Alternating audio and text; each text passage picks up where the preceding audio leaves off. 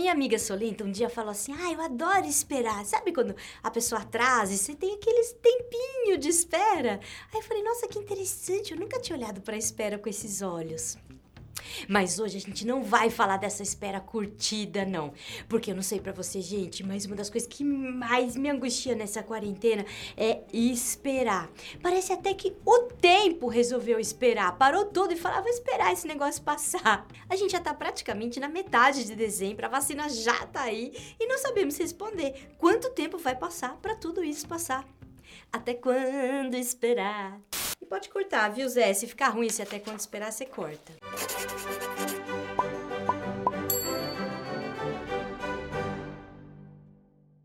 O episódio de hoje é para a gente falar um pouco sobre a frustração da espera e o que podemos fazer diante dela. 2020 vai ser um ano marcado pela suspensão do tempo e pelo adiamento de alguns sonhos para muitas pessoas, ou pior, pelo abandono de sonhos para outras. Quantos planos, viagens. Quantos planos, viagens, festas, celebrações, quantos planos Quantos planos, viagens, festas, celebrações foram adiados? Quantos projetos de vida foram abandonados? Fica parecendo que sonhar, ter esperança são coisas que vão ficando perigosas porque podem ser frustrantes. Nesses tempos de espera, nesses tempos de tempos sobrepostos, home office ao mesmo tempo que homeschooling, ao mesmo tempo que home cleaning. Ai, gente, é só em inglês para parecer que tem algum glamour nisso tudo, hein? Então, como eu ia dizendo, nesse tempo de tempos sobrepostos, o futuro não pode se abrir à possibilidade da realização dos nossos sonhos, porque o presente não se resolve. A gente fica aprisionado no presente, oprimidos nele. A vida na pandemia provoca uma espécie de melancolia de trás para frente onde a perda do objeto não está em algum evento do passado, mas na perda de alguma coisa tipicamente buscada a partir de uma projeção de futuro, a esperança, os sonhos a serem realizados. Então aqui a sombra dos sonhos, né, desse objeto perdido, recai sobre nós e a gente fica aprisionado no agora. Para a gente falar sobre isso, vamos trazer uma imagem, a imagem de uma presiganga. As presigangas eram navios-prisão utilizados antigamente, inclusive no Brasil. Não era incomum que os prisioneiros ficassem nos porões desses navios à deriva. Gente, dá para ter uma noção da angústia que era viver naqueles calabouços, sem ver a costa, sem ver o mar, sem ver o sol, as estrelas. Eles perdiam a noção de tempo. Eles perdiam a perspectiva de futuro. Eles estavam só com o presente, mas não o presente que presenteia, sabe? O presente que aprisiona. Pois é, Durante a pandemia, você experimentou aquela coisa de não ter noção do tempo, de não saber que dia da semana que era, ou que horas do dia que era? Teve a sensação de estar vivendo o dia da marmota? Então, esquisito, né? Agora, só para deixar claro, a gente está usando esse exemplo para falar como é difícil a perda da noção espaço-tempo. A gente não está querendo dizer que a quarentena é como uma presiganga, não é isso. O isolamento social é muito importante para salvar vidas e foi fundamental para a gente viver essa espera. Ah, eu não sei vocês, sabe? Mas às vezes me dá uma vontade de ficar de molho, sabe? Embaixo das cobertas, esperar tudo passar. Isso acontece com você também? É, para quem está de quarentena, ficar de molho é uma sensação que nos acompanha, entendeu? Ah, entendi. Pode ser? Pode ser.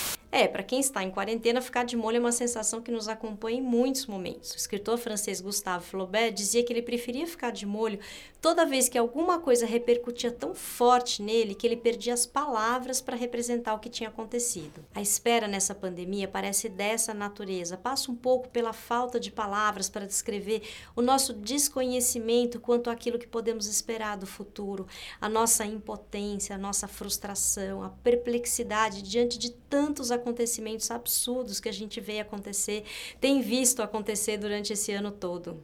Olha, para mim tava até mais fácil de esperar quando ainda não tinha vacina.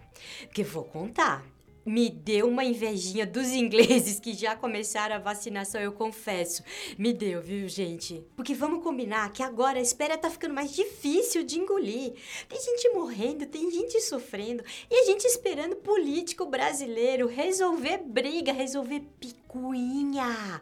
Ah, fazer o plano que já devia ter sido feito, resolver o que já devia ter sido resolvido. Olha, eu fico louca, viu? Eu fico eu fico sem palavras e não ter palavra para dar conta da nossa experiência, da nossa dor, é algo muito ruim. É o tipo de coisa que diminui. A... É o tipo de coisa? É. Não, não é ruim, é perigoso. É algo muito perigoso. E não ter palavras para dar conta da nossa experiência, da nossa dor, nosso sofrimento é muito perigoso.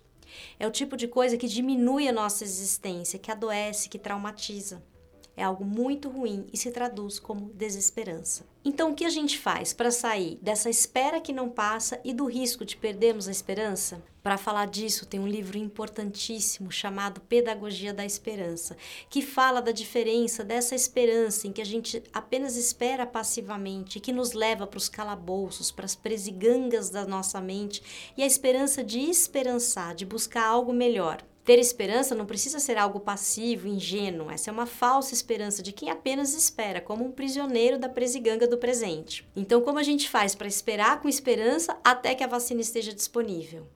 Em outras palavras, o que ela quer dizer é como a gente enfrenta o ano 2 da pandemia. Agora a gente vai precisar ter muito mais força, muito mais criatividade. Vamos precisar muito mais uns dos outros, ter muita solidariedade e muita ação conjunta inclusive para exigir a solução de quem tem que dar a solução. Porque para termos um 2021 melhor, apesar da pandemia, precisamos que a nossa esperança seja ativa, crítica, exigente e capaz de transformar nossa realidade. A esperança passa por atitude, como disse o Gilberto Gil na Semana da Cultura Psi. É preciso providenciar a providência. A esperança é uma necessidade ontológica que liga o nosso ser a tudo que é vivo, que nos liga à vida. Desejamos um 2021 em que a nossa espera, o nosso esperançar, seja capaz de transformar o nosso destino. E esperamos você sexta-feira que vem. Muito obrigada.